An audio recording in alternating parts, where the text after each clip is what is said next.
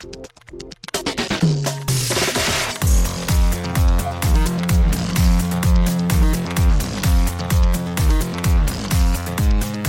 and welcome to Too Fast, Too Forever. There's all kinds of family. We chose this one. This is episode 217, Crank High Voltage from 2009. I'm Joey Lewandowski. I'm Joe too, and this episode's brought to you by the Voltage Brothers. Electric is just one way to describe America's number one show band, the Voltage Brothers, performing top hits from every genre. The Voltage Brothers repertoire consists of your favorites of all kinds of music. Check out the Voltage Brothers, and you can book them. And if you want, you can book them with a female vocalist too. Oh, so the Voltage siblings. Yeah, they, I think they're an a cappella band. Cool. Yeah. Well, shout out to the Voltage Brothers with a female vocalist if you want, and welcome to Too Fast, Too Forever. No intro this episode. This is a bonus episode this week. We are continuing to celebrate Christmas with the Cranks with fan favorite Garrett Smith. Hello, Garrett. You've already dethroned me as main feed fan fave Garrett Smith. I'm very upset about this. I'm not letting If it go. you don't want to be fan favorite, that's fine. We can just remove the title. Oh, now you're Oh, just oh, taking the whole oh. oh. thing away. I got to back up off of this just to remain, just to keep the small part. All right, fine. All right. Tyranny. You've won. You've won. the tyranny of evil men is beset on all. Oh, no, wait. The the path of the righteous man is beset on all sides by Yeah. the tyranny of evil and the, the finder of lost. Blah blah blah. Anyway, hi Garrett. Hello. We talked to you 25 minutes ago in Earth time, or 35 minutes ago, or something. Uh, but you're back here now, three days later in real time, to talk about Crank High Voltage, a sequel that came out three years after the first one. Yeah. Sounds about right, right? It's three years after like the first one as a sequel, because you have to like. uh, It seems like maybe you have to wait for it to get greenlit, then everybody has to get scheduled again, shoot the movie. Well, edit. actually, Joey, do you know how much did Crank make? Like, were people clamoring Oh, for? a I looked it Crank up last time. We didn't actually talk about it. Hold on. I- I'm I'm curious if people were. Did people want more Crank? Were people cranked So up the about first Crank? Crank, $12 million budget, made 12, yeah. 27 domestically, another 15 wor- internationally, so 42 worldwide. All right, so it's not lighting the Fine. world on fire, but it made its money. Second one, like we said last time, $20 million budget, made 13 domestic, 20 international, 34 worldwide. So if they marketed it at all, they lost money.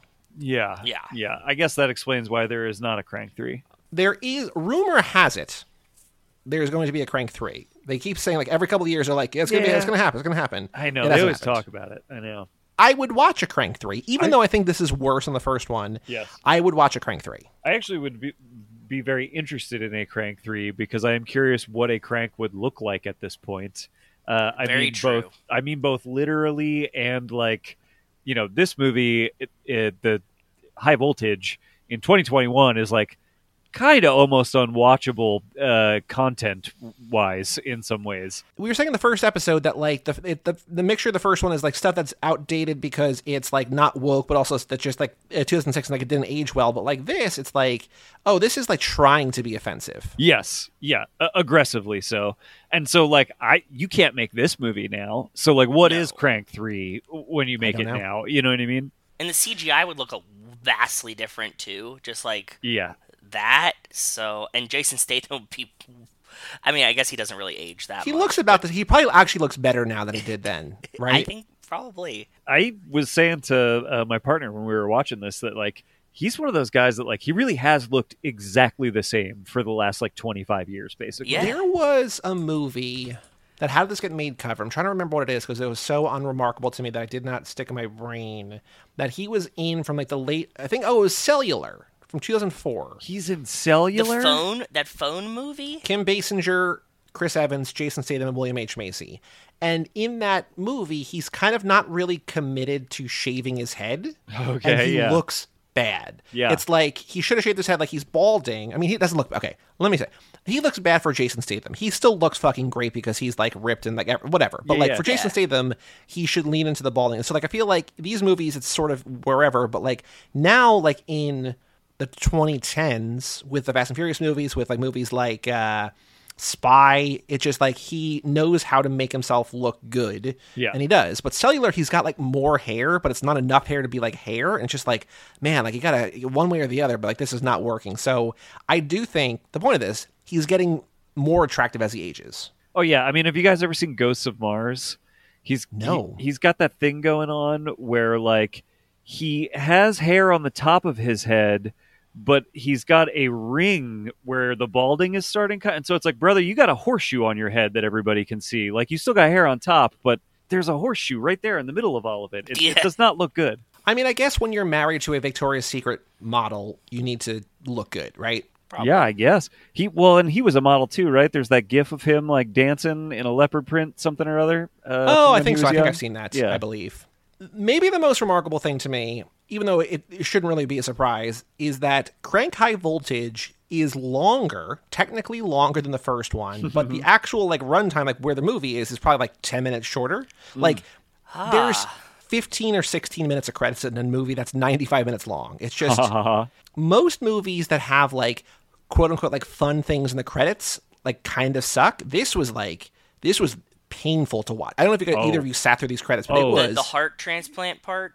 I stopped After after, that. that. No, I didn't. I didn't go after Oh that. boy, it gets it gets bad. It's like you get you basically see like some outtakes from things, and uh, one of them just features Jason Statham dropping a hard F when he doesn't need to. He misreads a word Yep. as a homophobic slur, and that's like they're including it in the footage to sort of be like, oh, isn't this funny? He accidentally said a homophobic slur. Yes. Not he's, good. He's referring to the ferret, but he calls him the hard F. You Yeah. know, the fat the fat burger slur. We Yes. would say from the first movie, and he goes, "Oh, oh, sorry," and like he looks like embarrassed, but like everybody Yes, kind of like yes. laughs because it's 2008, 2009 when this Well, was and it's also- whatever, and just like the reason we're watching it is because the filmmakers are like, wasn't this funny? You'll think this is funny. Look at the, Yep. you know what I mean? Like it, it's it's weird. There are also two outtakes from the porn actors. There's Oh, more yeah. Jenna Haze. There's more a dude that I don't Oh. know. Like it's like yeah, you know the thing that you want to see the most in this movie. More of the porn actors like flubbing their lines. Yes, Yeah. yeah, it, it's pretty rough. And like I've heard of like movie mandates to like hit 90 minutes, which you know understandable. But this is 95, like almost 96 minutes. Like you don't need 14 or 15 minutes, 60 minutes of credits with like nine of these and like the slowest moving credits. Just like hit 90 and be done. Yeah. And, and like, I mean, I, you're probably right about it being some sort of mandate that it's even as long as it is. But like, these crank movies don't need to. I mean, these could be 77 minute movies. They should be. Yeah, they, they yeah, should yeah. just rip roar quick through this stuff. That's the whole point of them. Joe, what did you think of High Voltage specifically? I mean, as a movie, but also in comparison to the first one. I liked it. I actually found it a lot more fun because I did think that they leaned in harder to a lot of the goofy shit that I really liked from the first one. It seems Okay. like this was the movie they were trying to make even in the first one. I actually, I, I think that is like for sure true. I, th- this movie like really fell in my estimation on this rewatch, but that is how I felt about this movie. You know, for for years, where it's like, oh, they really just like everything that they did in the first one, they did it bigger and better in the second one, basically. Uh, so I, I think you're right on that. That's like at least what they wanted to do, and we're, It's we're their vision. going right? for. Like, yeah, yeah, For good or bad, like this is I think it's a better showing of they were like, look, we were trying to get real fucking wacky with the last one, but we had ten million dollars and like we had to tell a story. So like Yeah. that's what we did. Yeah, because it, it almost feels like in my head. The first, I think I said this in the last episode. The first one was better, and this was going to be crazier because it almost feels like it should be like, okay, we set up the, the premise, like let's just make it crazier. And this movie, the plot is similar but mm-hmm. different enough. It's different enough that they have to like reestablish things, right? Where it's like Yeah. he has like a legendary heart, and so he's Well, because now he survived the Chinese shit. Correct. Which, by the way, though, is such a funny thing to like. One of the things they want you to buy into is like, well, everybody knows about his legendary heart since he survived the Chinese shit. Right. But we're also supposed to assume that this movie starts literally seconds after the first movie ended. Yes, So, like, yes. I don't know how long. Like, do legends happen instantaneously? Is that like how a legend? It was three months. They say three months. Well, at no, no, one no. But like it starts it with him getting yeah. like he gets picked up off the ground. Yeah, because Yeah. I thought because also in this movie, Amy Smart becomes a stripper, right? Yes. And I'm like, is that just the same day? And she's like, you were gone for three months. I was like, oh, okay, I- okay, okay, I yeah, I guess we're supposed to think he was like uh, uh, under like under anesthetic and all that kind of stuff or whatever for that many months, right? In recovery for that many Yeah. months or whatever. Yeah, yeah. Yes, but he, the legend of his heart that he needs to, a, a crazy billionaire or whatever wants his heart, and so It's they like the kidnap gang him. leader. Yes. Too. Yeah. and they put his heart in this, or they take the heart out and they put in this like plastic, this whatever. It's like a what kind of what kind of material is it? Oh God, I don't know. It's What? it's a it's a fake heart though, right? Like it's just Yeah, a- it's just plastic. It's some kind of plastic. Yeah, it's like a mechanical heart. Yeah. in the first movie he needed adrenaline to keep his heart from stopping. This he needs electricity to keep his heart going. So it's it- the same. it needs it's a the same battery. thing, but Yeah. yeah, it's different. It has an external battery, but like it always like it runs out of juice and like he needs things or whatever. He recharges his heart nine times in this movie. So- Okay, you counted. That's great. Well, no, I did not count, but IMDb counted, and I trust them. Got it. Because I do agree with you, Garrett. I think that like I thought I was going to like this one more. I like this one less, but and specifically about the Fast and Furious, what I think this movie does really well, which I think a lot of sequels don't do, and I think it is in large part to Neveldine and Taylor, and it's something Joe that we talk about a lot on here. Okay. is that it's referential and reverential to the first one in ways that like the Fast and Furious are not. Like they're calling things back and not be like, "Hey, remember that crazy shit we did?" But like Jason Statham's talking to his girlfriend, and he's like, "Didn't you get my voicemail?" And they go to the answering machine, and it's just static because he was in the middle of the fucking air. And it's just like That's- that's, not an important thing from the first movie, but, it's like cute, it yeah. remembers and That's it's also smart. that's actually my favorite joke in the movie. I think that's very funny. The first movie ends on this very emotional speech. It's like the only resonant thing in the whole goddamn movie. Yes. And this movie starts with, and she didn't even get that fucking message because it was wind. And yeah, and now she's a stripper, and Yeah. yeah, whatever. I, I think that's a very good joke that all it is is wind. And I feel like there's a lot of things like that where they reference things from the first movie or they call back things in ways that were like, why can't the Fast and Furious do this? Like, why why did they act like they've never seen a Fast and Furious movie before? Because it's the same two dudes writing it just a couple years later, but it feels like there's stuff that makes more sense and that feels like it's like a nice kind of callback or whatever to uh, the first movie that I thought worked well and better than most sequels do. I think I know what you mean, but I, I also think there's some like weird, goofy shit in that regard in this movie. Like the way that they reincorporate Glenn Howerton into this movie feels like we are cramming this in here just to make like a really bizarre, like lewd, crude joke. Do you know what I mean? Yeah, I like that though. I think that was kind of funny. Like I don't I don't understand why his therapist becomes like a horny sex therapist It's or so whatever. weird. It's yeah. such a weird turn. It is, but in in the scope of the movie and all the other weird shit that happens, I was like, oh, okay. yeah, yeah. Because another thing that Joe, you and I talk about a lot in here is just like, oh, they're just going to drag us safe through the streets of Rio, and like, you know, nobody cares. But like, this is like, you know, this feels like in a GTA game. It's just like, oh my god, there was a guy who like stole my car, like slapped me in the face and drove off, and like that person's traumatized forever. Like Yeah. in the grand scheme of things, the Glenn Howerton character in the first movie is just like a guy who gives him an adrenaline shot in the hospital. But to that guy, this was the mo- this is the worst day of his life Yeah, it's like And so- horrifying. to to see him kind of like return and like have to grapple with that, even though it has like a, a dumb kind of like payoff or whatever. Like I kind of like that a lot, actually. I mean, I actually am with you here, but I think my actual problem with it is the punchline is wrong. Yeah. The the therapist is who should get killed in that scene. That's the better, funnier and he should be punchline. traumatized all over again, right? Yeah, that this guy is talking about his trauma, trying to unload his trauma. The reason this woman gets horny is so that we can get the joke of this is what will pull him out of that trauma instantly, only for her to then die right in front of his eyes and him to be reached. That's the, in my opinion, the better joke than he Or- dies at the end of that or- scene. it's way better. Yep. Or we just follow him outside. It's like, you know what, Doc, you're right. I'm gonna go outside. He goes Yeah. outside and Statham runs by and like clocks him or whatever, and like he gets fucked up by Statham again. Yeah, sees it's the exact weird- same guy again. Yeah, exactly. Yes, it's. I just think it's a bizarre. I don't get the punchline to that scene. It's bizarre. It doesn't end well, but I, ju- I just love that he's in this because it's like the kind of NPC in a character in a video game where it's just like, man, this guy like he has none of the luck, and Yeah. then here it's just like, oh no, like we're coming to terms with the fact that like, yeah, like this is really like you're the you're the hero of the story, but like everybody around you is like dealing with chaos. Like Yeah. all those people who saw like you know in this movie, the first movie, Statham and and Amy Smart like having sex in public, like people are gonna have a story. They're gonna be like. I was traumatized by that, right? Like, it's just Yeah. like things that are just like jokes that I don't know, whatever. So, And I mean, they, it's very clear that they are trying to do this, right? There's the newscaster guy that keeps showing up and just saying out loud, like, I can't even believe this. This is Right. so ridiculous. It's like, yeah. so they know they're like trying, but that's actually part of where this one rubs me the wrong way, where like the first one kind of gets away with some of the bad taste stuff by just sort of like, I don't know, pushing along those boundaries. But this movie is like that weird kid you went to school with that like loud that is like drawing really fucked up stuff in a notebook and like forcing you to look at it. You know what I mean? Like it's not it just like it comes off the wrong way to me. It I, I'm not into that like, hey man, you want to see something fucked up? That is like not an energy I like in movies, you know? because so there's the guy who plays Kalo in the first one, who we did not mention is kind of like earnestly and sweetly, but also like as a punchline is like played is a transvestite in that movie, right? Yes, yeah.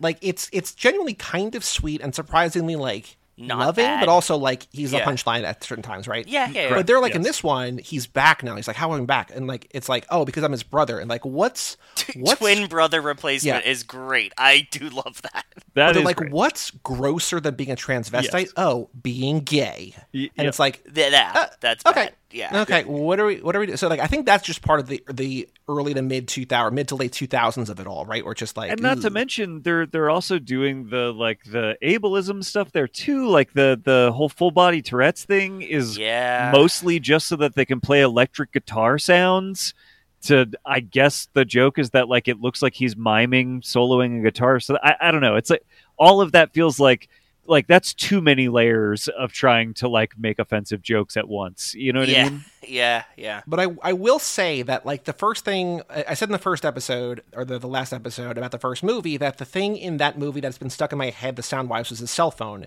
In this movie, and I I really wish it wasn't, but it's the suck my dick, suck my motherfucking like, that Yeah. song has been burned into my brain and I I really wish it wasn't, but it is, and so just something I have to deal with. do hey by the way do they reveal in this movie is it the same actor okay the scene in the first movie in the bathroom stalls where he's uh, like confronts that whole gang there's the the guy that's like the other main character in that Yes. scene he's yeah, in yeah. this movie right Yes, it's the dude with the red hair. Yeah. yes and so in this movie they reveal that that guy is actually also like a leather daddy like i don't think that was clear yeah. to me in the first movie It right It was not.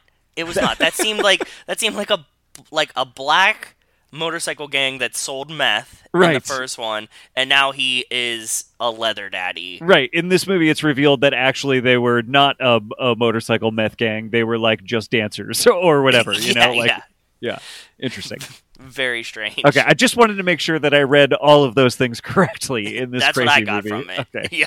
Another thing we have to talk about is the Bai Ling of it all. Oh yeah. Okay. So I'm not that familiar with this actress, but I you referenced it in our last episode, Joey. I have heard that um, episode of How Did This Get Made? That um, were both of them on it, both Neveldine and Taylor, I- or just one of them? I think it, I don't. I think it was just Brian Taylor. I Okay. think. I think you're right. And anyway, he told a lot of stories about working with Bai Ling and how like wild she was, basically. And I, I think I'm to understand that that's just like her reputation as a person. I think so, from what I understand. She just Yeah. exists like that? Is it like she just played herself essentially? K- yeah, kind of like he said. Like the reason that there are subtitles for her character that was not. I, I think I'm remembering this correctly. That that was not necessarily intentional. It was just that like she was just saying things. It wasn't the things that were in the script. She was saying stuff, and they they felt like they had to put subtitles to it just to make sure people even understood what it was was being said. It's kind of awesome. I like Yeah. that. She's I, just am I right? Does that sound familiar me." to you, Joey? I it, it does. I think that she's like because like, what else has she been in? So I don't even know. I let me look at this. Hold on. Because she's a model. She was in The Crow, Nixon, Red Corner, this movie, Wild Wild West. But like, if you Google her, like she just seems to like wear like crazy provocative outfits to red carpet things. Okay. Okay. The her bio on IMDb, she's recognized for unbridled unbridled freedom and creativity. She's undoubtedly one of the world's most diverse and captivating actresses. All right. Okay. But she's like, I mean, I, I don't want to be ageist, but she's like 43 in this movie, and that feels like a character that like a 20 year old should be playing. I kind of like that she's 43 playing this character because it Mm-hmm. just it fits the wacky n- tone of the movie. It's just weird. there's definitely something interesting. uh, It is more interesting to me that she is an older, uh, Yes. not even older woman, but that you know that a woman that age is playing this kind of character. It makes that character more interesting to me. But she's aggressively off putting in Oh, this yeah. movie. I think by design, but also by performance. Yeah. Yeah, I, but it it feels it feels real. Have you ever encountered a person that exists like this? I, I feel like I don't think I've encountered a person that exists like this, but I feel like I know what you mean by that. And yeah, I, I have encountered people in my life that like you're just like I- don't know how to describe it other than just you're just like, do you not see yourself or Yeah. understand how other people any see you? Like what's yeah, yeah, yep. And hey, man, they just exist. So I, I wrote down one of her lines from this movie because I ju- it was the only thing she said that I thought was just like so funny because it really just There's no context for this. At one point, she says to Jason Statham, "You're my shiny lunchbox." Yes, Yep. yes, yes, yes. I, I just like everything else she says has at least a little bit of context that I can connect to and be like, I, I see where I, I can get where how we got here. You're my shiny lunchbox was the one that I was like, that is just an incredible turn of phrase. I don't know where that what you're doing. Where that came from, how'd you Yeah. came up with that, anything. you know, not that the first movie was necessarily good with women and female characters, but this one again feels worse. Like that, like Eve, like I said, the Amy Smart character is a stripper now. Yeah. Yeah. I mean, this movie is, in my opinion, worse across the board. Like, g- give me anything. Talk to me about anything. The characters, the actors, the cinematography, the editing. But I think I think the one thing that does get better, maybe it's not better enough, but I do think that the like the craziness that to keep him going is sort of sufficiently leveled up. Yeah, I, I do. I guess like the plot mechanics of it are certainly like more more fun. I do like watching all of the ridiculous shit he goes through to charge that thing up, and I like the idea that when he overcharges, he gets like crazy. You know, the Yeah. it actually like seems to affect his like personality and stuff. You know, And he gets full GTA run, like Yeah. immediately. Like that's just, like as soon as he powers up, he's just like beelines Yep. for no reason in the middle of the street. yes, I do like that too. this is what I was trying to say about the first movie where I was like, wow, I'm actually surprised how like digestible all of this like cinematography and editing is. I don't think any of it really works in this movie. Like all that crazy hyper stuff that they're doing does not feel like it's storyboarded. It feels like they did capture 300 hours of stuff and then went like, uh, I don't know, what does this fit together? I we got to force it to. I get, you know, it just does not feel organized in any way. Right. I- I don't know how to describe it other than it just it, it actually feels chaotic. Where Yeah, the first movie, chaotic. yeah, the first movie feels like it is presenting as chaos, but it's actually deceptively and craftily, you know, uh, uh, straightforward in some way, you know. And and this like, I don't know, it just doesn't feel like that to me. It really feels chaotic. I feel like that's probably what Joe likes about it, though. It's like it's the chaos, right? It's like the I respect that this feels very much more what they were intending to do in the first one. Yeah, It feels like they took the they took the restrictor plate off and they just like let it fucking run. Like this Yeah. is what you're gonna get. This is what we were trying to do. And I think that if they had the ability and powers, the first one would feel a lot more like the second one than the second one feeling like the first one. Do Yeah. you think I, I, this is an impossible question to answer? Do you think if they had the money to make this one the first time around, or they were able to, or they had the technology or whatever, would they have made a second one? Or do you think that they like? And I don't know. I don't know if there's an answer to that. I think they would have. I think it, this. It also feels a lot like like this one feels more machete to me. mm-hmm. In With what all- way? It has more like wacky cutscenes Sure, and okay. like and the stylization of some parts and just like the way the fighting goes and like the slow motion in the fighting type situations. I was getting like very big machete vibes from that, so it felt more grindhousey in that sense.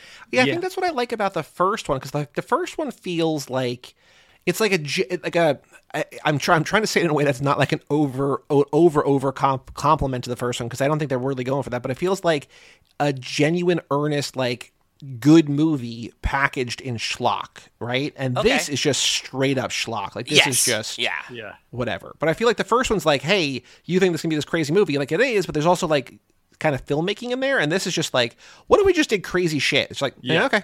That is definitely the on a rewatch I, I certainly felt that way that this was a lot more just sort of throwing things at the wall seeing what sticks how crazy can we make this? How far can we push this? Like it honestly it feels like they put more effort into pushing the boundaries of taste than they did like pushing the boundaries of what they could do with like Chev Chelios as a character in a story. Do you know what Oh I mean? yeah. Yeah, yeah. It was definitely like we had all these ideas from the last one. We couldn't include any of them. We're gonna fucking do it now, and like this is what you get. And we shot 300 hours, and we had to cut yeah 90% of that out anyways. So like Yeah. here, I do think though that this one's probably more memorable. Like I think Yes. Very objectively, and even if you like, I'm not saying you liking this liking this one more is wrong because I I thought the same thing the first time too. That's what I did but I think yeah. that this one is probably worse in many ways. Is also more problematic and just doesn't hold up as well. But I do think that there's more crazy shit, and it's gonna be like you're gonna remember like what's that thing? Like you were even saying it on the first time, Garrett. Like you're like, oh, remember? Like I like when they do like the the friction. It's like oh, no, that was this movie, right? That so like movie, yep. this one does have more weird, kind of crazy, cool stuff that like which in a way feels like it's a more successful Crank movie. Yeah, I I definitely agree with what you're saying. Like all of the memorable stuff from these movies is kind of in this movie. all of the recharge things are a little more interesting than they were in the first movie and feel a little more like inventive and like because we know that's the concept now we can sort of get like a little creative with like how he Yeah. has to do those things. This is the movie where Dwight Yoakam cribs the joke from Chappelle's show about is whatever his character's name going to have to choke a bitch. It's like, are we really? You're going to do a. Wayne Brady joke? Okay, I yeah, know. sure, okay. I, know. I was wondering if this came before or after that, and it had to come after that. So they definitely just stole it from Chappelle Show, right? Like Yes, that's for sure. yeah, Correct. Okay. that's what Chappelle's show was like 04, 05, Yeah. 06, I think, and this is 09. So like even the first one was out after Chappelle's show. So It makes sense. Yeah. But I mean, this also it has the big kaiju sequence, which Yes. is like what let's of- talk about that. Please describe that. I mean, it's probably my favorite thing in the movie, which is they are. I mean, I don't know how. What is this thing called? It's like a power substation or whatever, right? Like Yeah. One of those places out in a field that's got up those big towers uh, that has all the power in it. I don't know what I'm talking about. I'm just saying things to try and Well, just what what the way you can describe it is just imagine where Godzilla fights guys. Right. It's that. Yes, uh, and he grabs onto two things and it supercharges him. And then I guess we're meant to think this is like his perspective when he's supercharged, right? Uh, and so him and the villain turn into kaiju versions of themselves, meaning it's a big foam Jason Statham and a big foam another bald guy. And Which is awesome. Yeah, so they- awesome. then you build a miniature set of the power substation so that they can crush it while they bang into each other. Super fun. I, I'm a huge Godzilla fan. I am watching the Gamera movies this past like week or two. I love those like big, you know, foam monster battle movies, and it is basically my favorite thing in this movie. It's I think probably why the Crank movies live in my memory as like I love these things because it's just got this one, you know, one minute reference to some of what I think is just like the most entertaining cinema you can watch. And for a minute, this movie is really fucking entertaining when they do that.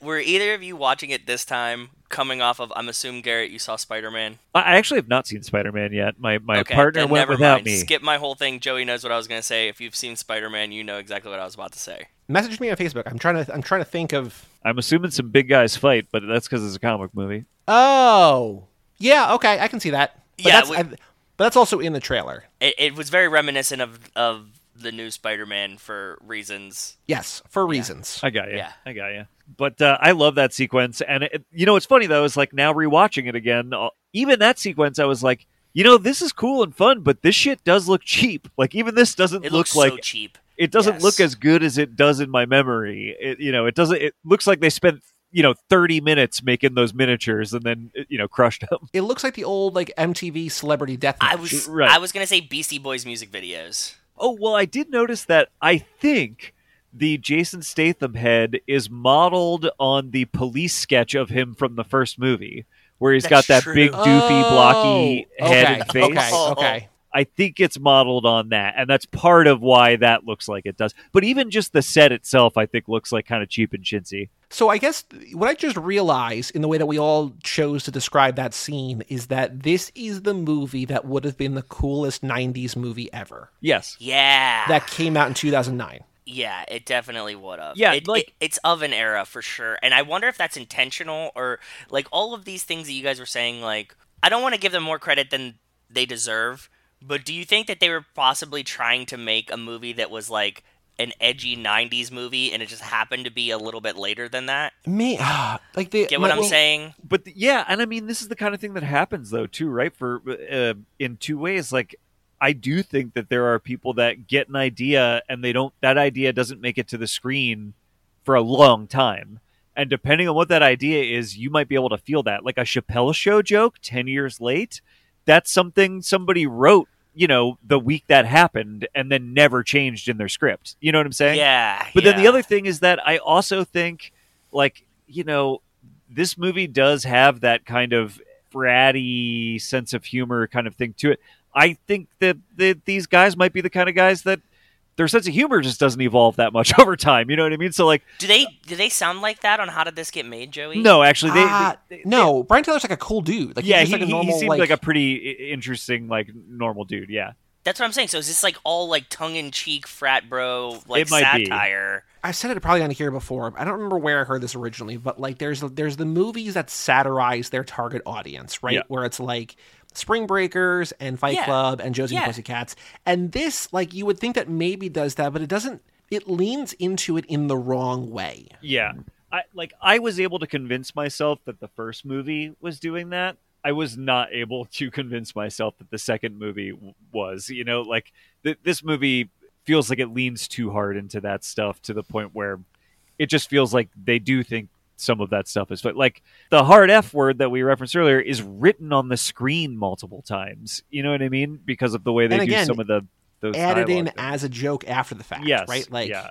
I mentioned in the first episode that they wrote this in 03 with Johnny Knoxville in mind. So like if it's in 03, you know, as they're writing it, like they're watching Chappelle's show. So I can see Right, that like right. maybe they wrote it for the first movie, Joe, and they just couldn't get it in. Or they, they cut it out or whatever, and they like wanted to put it in here because like, oh, remember that time that Dwight Yoakam said, uh, "Don't make me I have to choke a bitch" or whatever. Just like, oh, that was really funny. Like, let's do it again here. Yeah, and and I even think that's how you get some of the like I don't know how to say this other than like aggressive like sense of humor of these movies makes more sense in the late 90s the early 2000s than pushing in on into like the 2010s you know what i mean Yeah.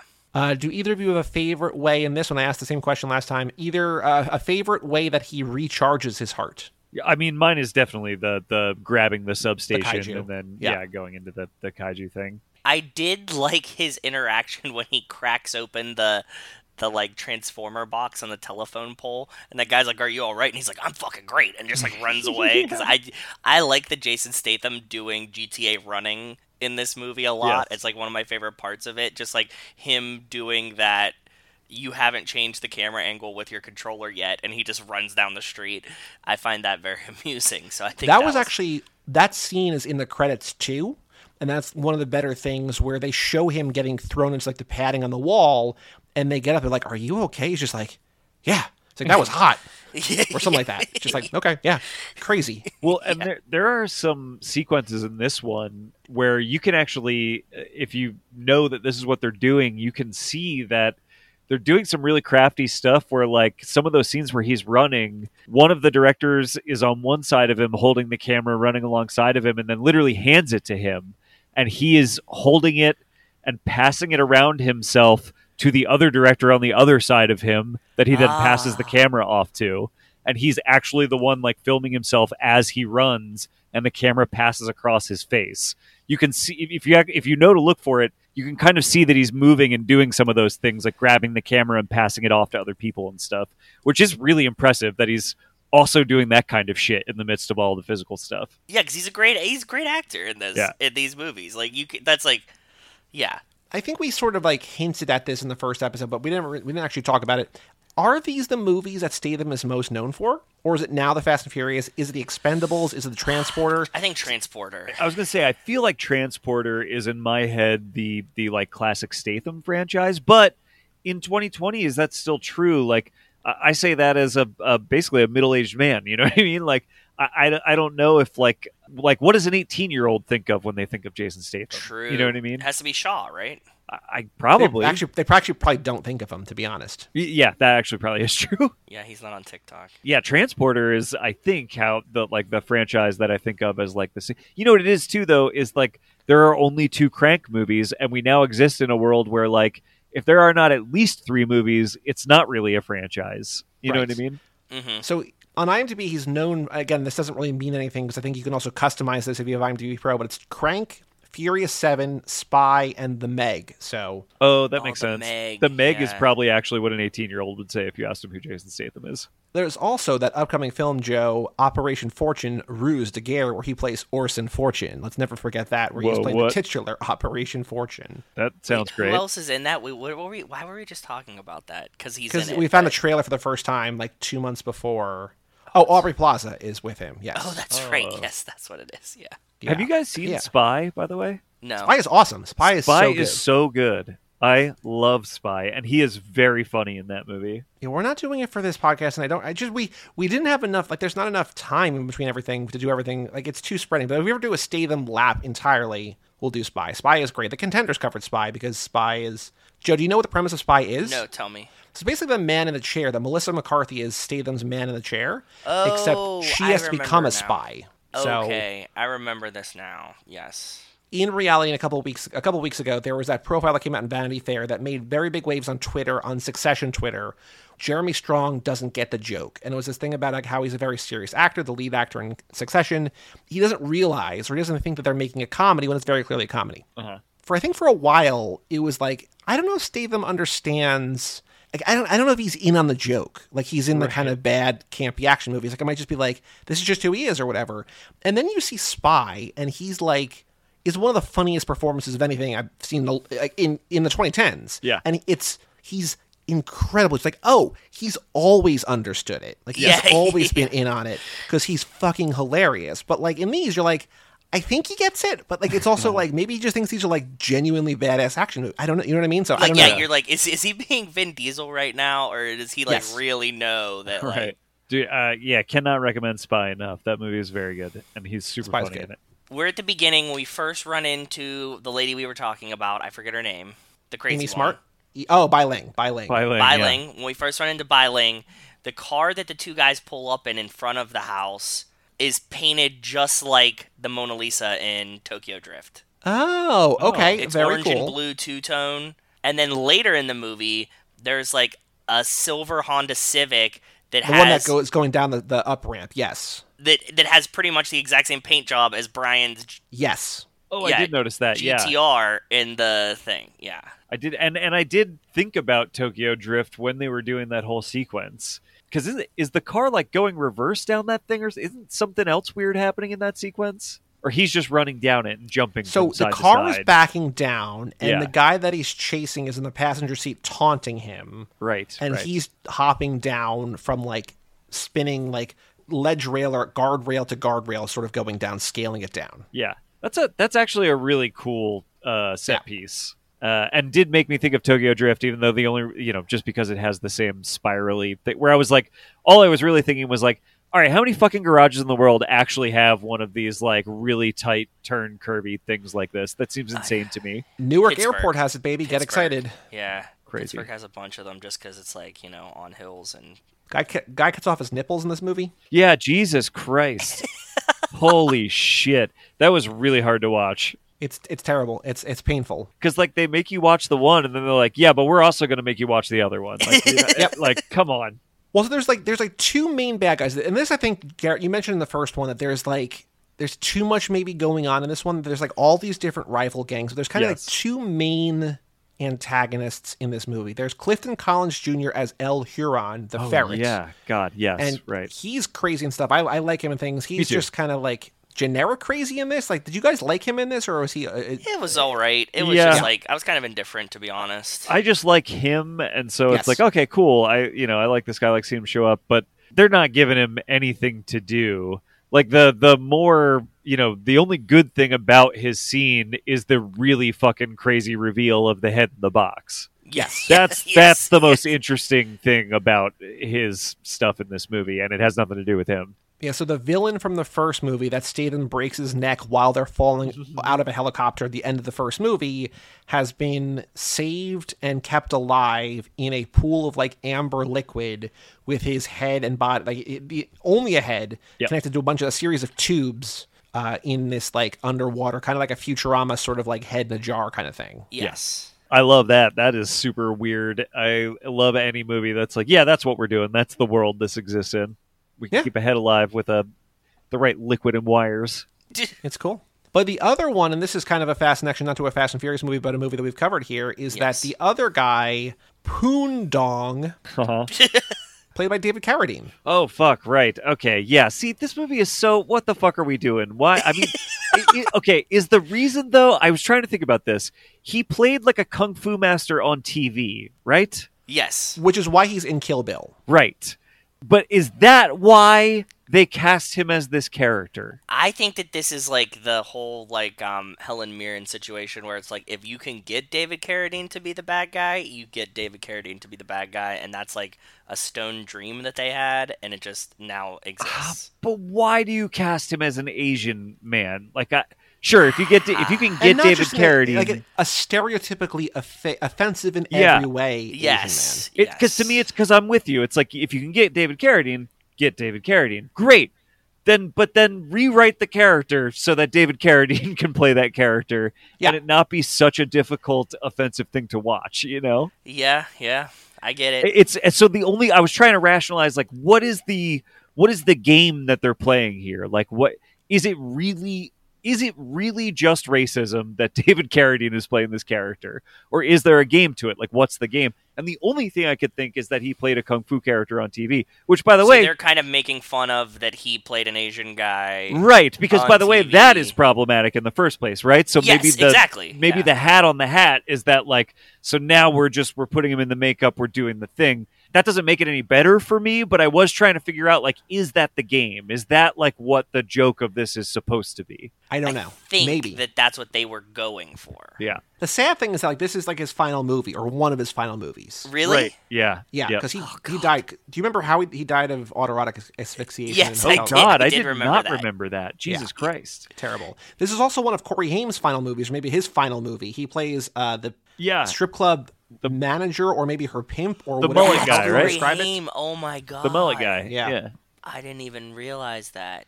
I mean, granted, you know, he looked like vastly different, but holy shit, yeah. Yeah. And like he, at least he's kind of like a campy, fun, like again, not a great Yeah. character, but like he he fits this world better. Oh, I yeah. mean, unfortunately, I think David Carradine's character fits the world too, but like not in a, not in a way that like holds up and like you want to be proud of, right? and it's also like he he is playing a character that it exists in like 30 other movies that I've seen and they were at least played by Asian men. Like I don't know why Yeah. like that guy exists. You can get that guy. You don't need to put a white guy in makeup to to get that, you know. Yeah, yeah, you can you can find him. Yeah. But like the first movie, at least this movie has like a, a memorable end to it. It does. Yes. where they all fight and they're like all of this like mansion this villa and they're like all these different gangs are there and he climbs an electric pole and then really electrocutes himself and catches on fire in a way that like will look like a test almost for Ghost Rider Spirit of Vengeance. Yep. It's the same kind of fire the Cage is on fire there. And then beats the bad guy and seems to sweep Eve off her feet, but in reality he just finds Bai Ling and just like sets her on fire and kills her yes. and then flips off the camera as the movie ends. Yeah, I think for some reason that shot is like burned in my brain. Him him on fire giving the middle finger to the camera. I agree. Yeah. As soon as they start, he started lighting on fire, I was like, "Oh yeah, right. Yes. Now uh, right. This is how this movie ends." For some reason, the thing that I remembered about the end of the movie was in the credits, the like out the window when they're trying to shoot the side of the house thing where they're dropping things out the window. The guy in the underwear is running by. I'm like, why do I remember like the shitty version of like the behind the scenes making of that? Like, I, like uh-huh. I've seen this. Why do I remember that though? Brains are weird, man. Yeah. Anything else about this movie? The the Jenna Haze being in the movie was very surprising to me because I've always loved Jenna Haze, and it was surprising to me in the same way that I don't think I've told the story on here yet. That one time I was in Philadelphia and I'm walking out of my hotel room because I'm like I'm gonna go grab some food. My buddy that I was with that was there too was like, okay, I'll cool, I'll meet you back here. And I walk out and I literally walked into Jenna Haze, walking into the hotel and it was just like one of the most mind-boggling experiences I've ever had. I recognized her. I looked at her and was like, "Oh, I know who this is." And then she saw the look on my face, realizing that I Which she gets a was. lot, I'm sure. Yeah, which she gets a lot of me being like, "Why do I know this woman?" And then being like, "I know this woman," and then being like, "Oh shit, I know this woman." And then she saw that and started laughing at me, like my reaction, and that was the interaction we had in passing. Yeah. So if you don't know Jenna Haze, and just in case you're at work, Jenna Haze is a porn star, like one of the probably m- most famous porn stars the last From like, 20 our years, from probably, our right? yeah generation, yeah. That's funny. I didn't even recognize her in the movie. I I knew oh, I that did. because of uh, you know Ron Jeremy being included in that scene. I like I knew that they must anybody else that was speaking. I was like these must also be porn actors. Um, but I, I did not recognize the rest of them. There's a funny thing online about the Ron Jeremy thing is that Ron Jeremy was not cast or invited into this movie or whatever, but he just showed up because he's like, of course they want me. They just forgot to call me, so he showed up. and I'm like, "All right, fine, fuck it, be in the movie. But Jenna Haze is also in this. Also, there, I I know the names. I don't know if I. I mean, I maybe I can match them up, but like, where are the other act, the porn star actors? Hold on. Peter North, who I think is a pretty famous Yeah, guy, Peter and then North I know the super name, but I don't know. What it, I don't know. If, I also don't know if it's a guy or a girl. I think it's probably a guy based on the last name. But Lexington, Lexington Steele Oh yeah, mm, yeah, Yeah. Lexington Steele. Yeah, is that a dude? Yeah. yeah. yeah. Like I'm not trying to be like like pure of heart, like I don't know porn. I just don't know Lexington. I don't know Lexington Steele. I You know Peter do. North. You just didn't remember. Okay, yeah. that's fair. Uh, but yeah, they're all like on strike. Like I don't know why, other than just like Why are like they Garrett was saying the first yeah, one. yeah. It's just a very L.A. movie, but like to what end? Yeah. It was one of those things that you're just like, yeah, what if we just had a bunch of porn stars in the middle of this movie? And it's like, fuck it, do it. Yeah. Well, and Yeah. it's but it's like, like, yeah, what is the joke? Like, what are we making fun of the porn stars? Are we? I, I like, I just don't know what the what the what the punchline is. Uh, you know, Well, I there's don't a joke. It's just It's, it's, yeah, it's crazy, not a joke. right? It's Yeah. just, just chaos. I guess. Also in this movie, uh, Spice Girl, Geri Halliwell, Ginger Spice plays his mom in a flashback. Oh, I didn't know that. Oh, I didn't know that. Yeah, so this is just like a fever dream. Yeah. Like they, yes. they this was this was a movie that like like I wrote stoned one night. They just like And yeah, there's a Spice Girl there. And yeah, there there's porn a Spice Girl, stars. and like my favorite porn stars, and like, and then you know, then he catches on fire, and then they'd have like the foam heads, and you're like, what are you talking about, dude? And you're like, but Yeah. it'll be cool. Look at it. And Well, they have always talked about a crank three. What is crank three? Like, what what are your pitches for like the first one? He has to keep his what his heart going with adrenaline. This one he has to keep it going with electricity. Like, what is the next? What is the next evolution of that? He was on fire at the end of this one. Is it something to do with that? no, maybe he has COVID. Oh, okay. Or That's he has the to- COVID movie. Yeah. it's the it's Crank Three is just Cove him fighting Omicron, but it's like a and it's it's like a visceral thing, like it's an actual thing. Maybe he has gets some kind of vaccine side effect that the anti-vaxxers are worried about, and Oh. it means he has to keep injecting himself with COVID throughout the movie to stay alive. Oh, Garrett, I think you hit that. Like that's the it's the target audience. Well, there right? was a thing in the first movie. They talk about how the Chinese shit has no antidote, and we give it to horses. And I'm like, is this just like ivermectin? Like, is this yeah, just- I had that same thought. So I'm like, fuck. All right, maybe it is. So maybe it is COVID. That's Crank Three. Crank Three COVID. Yeah, you're right. And he gets he gets the vaccine, but the vaccine is killing him, so he has to he has to give himself COVID to build his natural immunity. Yeah. Oh God, that's so miserable to think about. One of my favorite moments in this movie, it's a very minor thing, it's just a title card, is they have a title card that says nine seconds later. It's like, Oh, yes. yes. the nine seconds. That made me But laugh. it's very cool. He's just running away. But in that park, in the park, we talked about how uh, Bennington, Chester Bennington, was in the first movie, right? Yeah. Yeah. But in the park, that's Maynard from Tool and Danny Lohner from uh, Nine Inch Nails and stuff. Oh, so, God, it makes so much sense to me that the guys that made the Crank movies are friends with like butt rock musicians. These movies are like the butt rock of movies. In this one, like near the end in that final fight scene where they're just like spraying bullets everywhere, right? Which is Yeah. which is kind of fun in in the sense that like it's doing the action movie like we have an action set piece at the end where everybody's shooting, but it's just like just endless. There's a they kill a random gardener that just happens to be like trimming a hedge there. Did you guys see that? I think so, yeah. Yeah, I think and I was only that. thinking about it because we were just going over 2F and there's like all those fucking gar- gardeners Yeah. in Carter Verone's yard for no reason.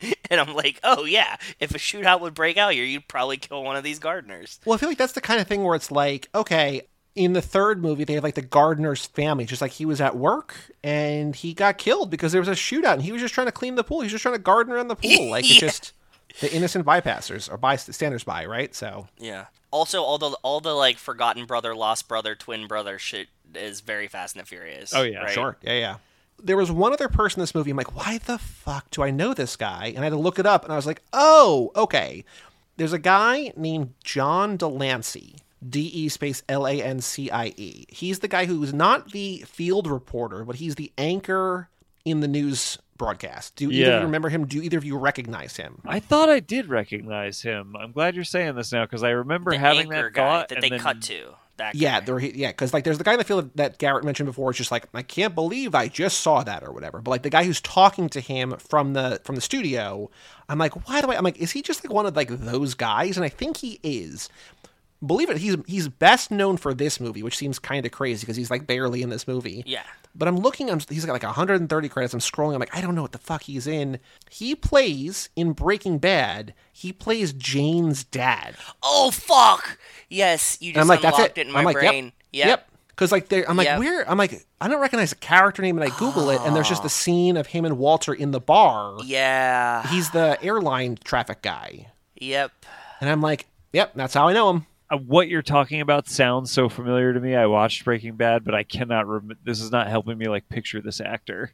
So Breaking Bad is spoilers, but Jane Jane dies. Yeah. Jesse's girlfriend Jane dies. Walt, it's because of Walter for different reasons. Like she, she he sees her spitting up whatever, and so like this spins this it sends this guy Oh, into a yeah. tailspin, right? And so he's the guy like all season long in season two. He's got the he's trying to coordinate like the the plane stuff. Like there's debris, Yeah. and so he's an air traffic controller that like is just having a mental breakdown because his daughter died.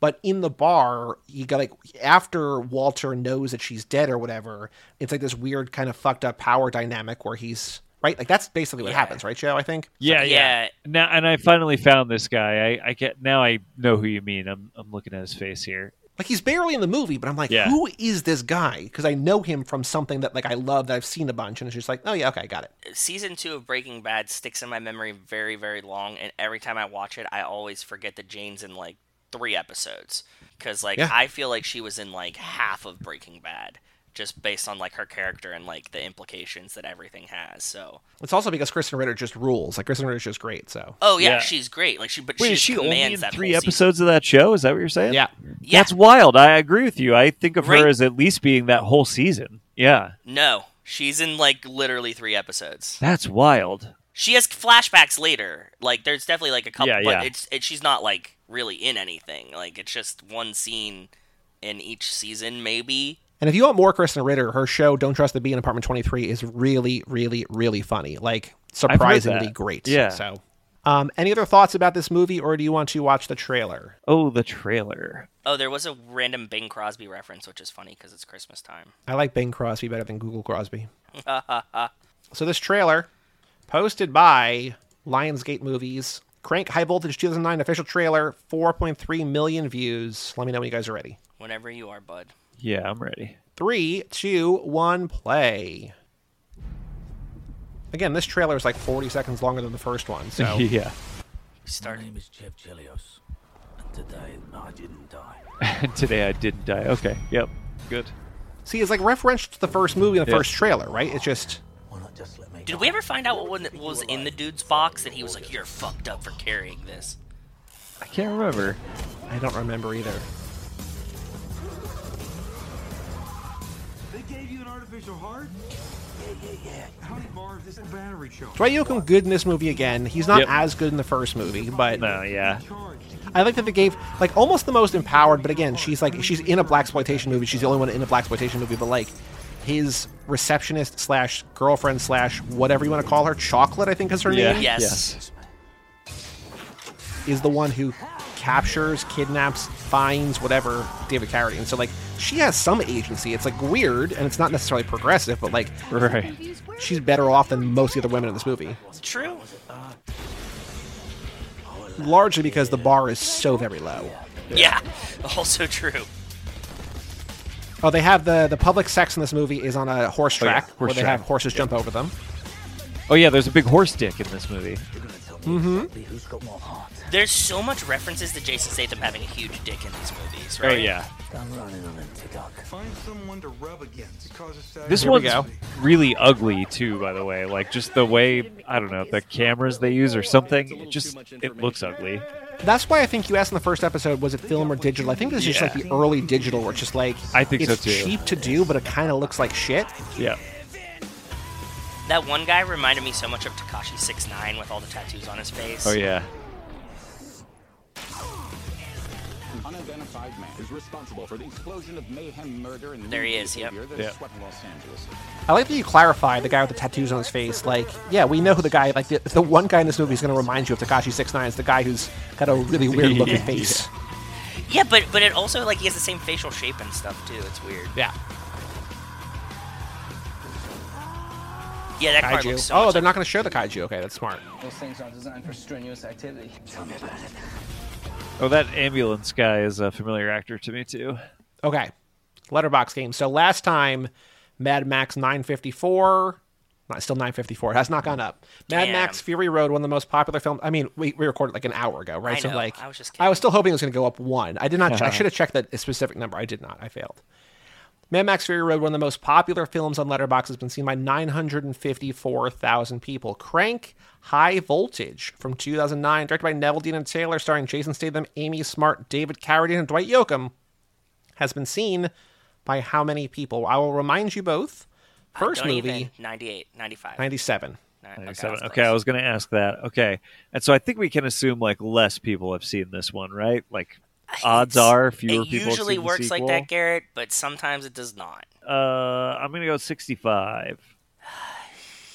Yeah, I I go a little bit less than that. 57. Garrett, remarkably close. 70,000 almost flat. 70,000 people have seen it. Okay. Damn. Okay, so if you saw Crank 1, you stuck around. Yeah. Okay. Yeah, it's like a 75% ish retention rate, so not bad. So the first one, average rating of 3.2. This one, a 3.0, so a little bit lower, but not too much.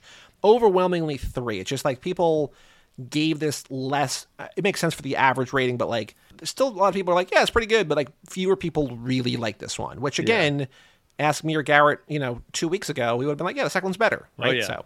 Dude, I almost gave this movie a one star rating when I when I watched it this week. I, I gave it two because it's got enough like fun, creative stuff in it. But this was rough. I gave it three. I was going to give it two and a half, and then I was just like, "There's stuff about the like I said before, like it's referential to the first movie in ways that I think are kind of cool." Like again, I would say watch the first one, don't watch this one, but I don't think it's bad to watch both because you can No. do both in, in in in shorter than the runtime of the theatrical cut of like half the Fast and Furious movies. You can watch both of these. There's definitely stuff I like in this movie for sure. So how many people out of those ninety that or out of the seventy thousand Yeah. have in their top four? Uh, uh, a hundred. No, gotta go like 75. Even, s- no, because it's lower rated. I'm gonna go lower. I'm gonna go 45. Joe, you should have stuck with your gut. It's 72. You were right there. You were so close. 72 people have it in their top four. Okay. We're going to go to Hunter L at Hunter L. Subverted my expectations. He watched it in August of this year. Whoa. Subverted my expectations. I legitimately can't put into words how to describe this masterpiece. Whoa. This had a budget, a studio fucking greenlit this script. Proof that miracles can still happen, but I really don't see something like this ever being made again. Five stars. He's probably Fight right Club. about that. Fight Club. No, but you're in the realm. You are in the realm. Animal Number House. one, Leland Palmer Stan account. There's nothing David Lynch here though, but no, they're all from around the turn of the century. There's one from '98, one from '98, one from 01. So this guy has a very specific era. I would say two are very big drug movies, but they're also huge, very popular. Nope, uh, not as depressing. Sort of uplift, not uplifting drug movies is not the right description, but like more positive drug movies. And then one is a fucking huge movie. Not Blow. Blow's not that old, right? Again, uplifting drug movies, not depressing drug movies. Uh, Hey, man, I watch drug movies differently than most people. So those were, the, yeah, okay. Well, I'm trying to think though. Like '98 uplifting drug. Yeah, both of the drug movies are one's not really a drug movie, Half-Baked? one's just no. Like, is one of them next Friday? Like, I'm trying to think. No, like, they're what's not. going Ex- on in the but they're they're closer. Like they're like that. They're not explicitly about drugs. One is maybe not even about drugs at all. It's just the one stoners love. Maybe that's a better way to say it. Stoners love two of these movies. Is a Jay and Silent Fear Bob Loathing? movie in there? Fear and Loathing in Las Vegas, Oh, number three. yeah. That's the one that's more about drugs. Yeah, the yeah. other one is less about drugs, but still, again, stoners are like greatest fucking movie of all time, man. 1998. That actually, this might be the number one stoner favorite movie of all time. What? What? From 1998? Very possible. And then the, Oh. his first favorite movie, yeah, Is it um The Big Lebowski? The Big Lebowski. There Yeah. you go. Yep. That's you're got right. that's got to be like most stoners' You're favorite right. movie, yeah, right? Yeah. Yeah. For some reason that I wasn't clocking that as a 98 movie until uh, until you said so. I was in my head that was like 96 or something. That's a fucking dumb idea. It's 98. Uh, his number one favorite movie is huge. Almost a million people have seen it. Yeah, and this is 2001. Correct. Huge. And it's one of the biggest movies of all time. biggest movies of all time. 2001. The Matrix. No, That's it was 99. 99. Yeah, that was the good run. Oh, uh, But is this- it's very similar to the Matrix in one way that I'm not going to say because it's going to give it away if I if I explain it. But like something about the Matrix is very similar to this movie. I was gonna say, is it a Spider-Man movie? No, 2001. Is it an X? I think the first Spider-Man was 02, I think. I think. Oh, is it an X-Men movie? No, but you're still in the realm of like the era and huge fucking movies. Yeah. And both of those movies, Spider Man and X Men, are similar to this movie in the same way that The Matrix is similar. Hmm. Which I know is like a vague, frustrating hint, but when you hear it, you're gonna be like, yeah, oh, okay, I got it. Similar to the Matrix. In one way, not really similar to The Matrix, but in one way that these other those two other movies you just said are also similar to The Matrix. I mean, for some reason, I think you're trying to tell me about special effects, but I, I'm not Nope, sure. No, Not that. Although I will say this movie had some pretty groundbreaking special effects as well. Is Oh. it Independence Day for any reason? Nope. Are you telling me it's the beginning of a, what will become a trilogy? Uh huh. Okay. What's Oh, the biggest is- first movie in a trilogy ever? Well, I don't know, but is it Batman Begins? No, that's like oh Yeah, that's three. weird. The biggest beginning to a trilogy ever. Jurassic Mm-hmm. Park. That's ninety three. This entire trilogy saying. is huge, and people love all three of these. People love all three of these movies. Yeah, Nah, I was going to make a joke. I was going to say it's the Transporters, isn't it? Uh, huge movie. Almost nine hundred eighty thousand people have seen this. Why can't I think? Of, is this fucking into the Spider Verse? That's all I think whenever you're like, no, come on, you idiot. No, Huge movies. They're big. Huge. The, big, the Enormous. thing is, but we live in a world of Marvel movies now. So when you tell me it's like these are huge, they're the biggest ever, I would say this is bigger than most Marvel movies. Jesus, what is What? it then? Oh, they didn't make the Avatar sequels yet. No, It wasn't know. Avatar. I know. I can't wait to spend my birthday next year on in a theater watching Avatar two. Very exciting. The night it comes out. Very very cool. Yeah, it's gonna get Everybody moved, loves bro. these. Movies. Is this. John Wick? No, that's it's that's like 2000 That's yeah, like that's like 2015 Yeah, or something. yeah. everybody loves these movies. Uh, and Yeah. there's it's the beginning of a trilogy. Oh, the Lord of the Rings. Lord of the Rings, Fellowship Fuck, of the of course it is. Yeah. Yeah. Yep. Bigger than Yep. Marvel movies. Yep. Everybody loves them. Yep. Everybody loves all three of them. Yeah. I, I think it's funny and remarkable that you got the the hint that should have given it away. To like, oh, is it the first of a trilogy? Yeah, and you're like, okay, cool. Yep. No. But you couldn't you couldn't put it over the goal for line. some reason, those movies like are unmoored in time in my brain. I never would have clocked that movie as a 2001 movie. I, Yeah, they're like 01, 02, 03 or something, right? Like they shot them all together. or Yeah, whatever. yeah, So, yeah, Yeah. so that's That makes sense though. That was you gave us good clues. Those were good. We just we just took a while to get there, but yes, thank you. you both like I know how to give Joe clues, and Garrett knows more about movies. Not that our other guests don't know a lot about movies, but Garrett knows more about movies than most other people. And yet, when you could, when you two to get together, I can't get you to guess Oh, God. the biggest movies that have ever been yes, made. it's the big ones. Like if you give us like It's the always like the big sh- ones. Yeah, like the shitty smaller ones. Like one of us is gonna get it, but like Yep. my my problem is that I am a movie nerd. So if you just named one actor, I would get all of these instantaneously. Yeah, but but that's not how this game works. That's whether too these easy. like these vague nebu- nebulous clues, I'm almost like more confused. You're like, it's like the Matrix, but it's not the Matrix. I'm like, I don't know what the fuck you're telling me, dude. that's why the game's fun. That's why I like the game. it is. It is definitely way more fun like Yes, this. I it is. agree. Well, thank you, Garrett, for joining us for two episodes tonight Always, and AKA brother. this week. Oh yeah, uh, happy to be here. Pleasure to uh, enjoy some Christmas with you, cranks. Uh, it's been a good time. Do you want me to Control C, Control V the plugs from last time, or do you want to do new plugs this time? Oh, uh, I mean, I can just repeat them again for people. Yeah, please- I, please go I, for it. Uh, have a podcast called Killer Bees Podcast. Uh, you can find us everywhere at Killer BS Podcast. Uh, me and my partner talk about B movie actors. We did like an Oliver Reed episode recently. Do you guys know about Oliver Reed? You know this guy? He was like a I think you told me about him. yeah, he's like he was like a famously. Uh, there's another way to say this. He was a famously drunk actor uh, Cool. that like was so famously drunk they stopped being able to like insure him for movies. So he Known like for his upper middle class macho image and quote unquote hellraiser lifestyle. Yes. Uh, if you look up interviews with him, you will see a man that is just actively drunk being interviewed. He was a real crazy person. My favorite thing about him is there's a picture of him holding up the book that he wrote, which is called Reed All About Me, the biography of Oliver Reed. It's a picture of him holding his own book. It's uh, wonderful.